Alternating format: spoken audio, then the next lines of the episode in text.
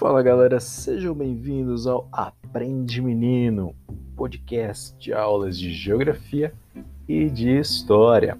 Na aula de hoje nós vamos falar sobre a divisão da história ocidental.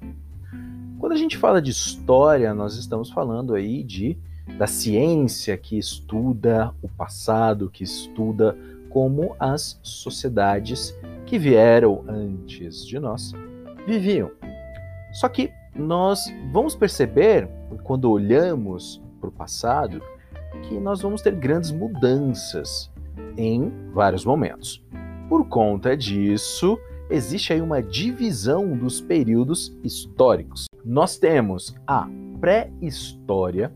A pré-história vai corresponder a todo o período é, em que não existia a escrita, em que os seres humanos não sabiam, é, não dominavam a escrita. É, hoje se discute que isso é um conceito muito preconceituoso, que é possível conhecer as sociedades que não dominam a escrita por conta dos seus vestígios, por conta da arqueologia. Mas nós temos aí a pré-história, que vai mais ou menos até o surgimento da escrita, que dá mais ou menos uns 4 mil anos antes de Cristo. Aí, do surgimento da escrita até a queda do Império Romano Ocidental, então de 4 mil antes de Cristo até 476 depois de Cristo, nós vamos ter o período chamado de Antiguidade. É um período em que nós tivemos o desenvolvimento de grandes civilizações como a egípcia, a grega, a romana. Da queda do Império Romano Ocidental de 476 d.C.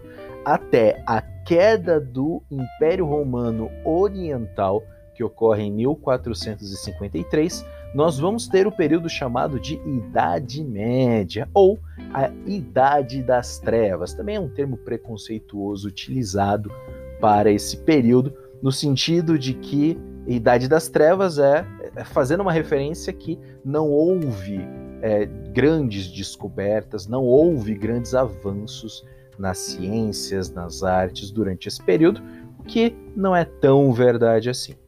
De 1453 até 1789, então da queda do Império Romano, do Oriente até a Revolução Francesa, nós temos a Idade moderna, nós vamos ter a, o surgimento dos Estados Nacionais Europeus, nós vamos ter as grandes navegações, colonizações da América, vários acontecimentos muito importantes.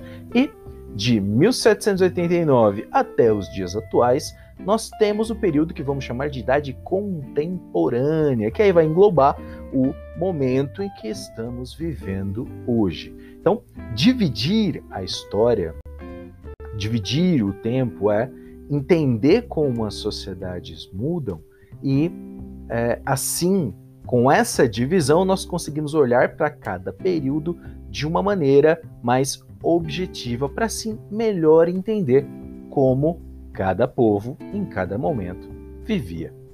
E é isso aí, galera. Espero que vocês tenham gostado, espero que vocês tenham entendido. Até o próximo episódio. Bons estudos. Valeu!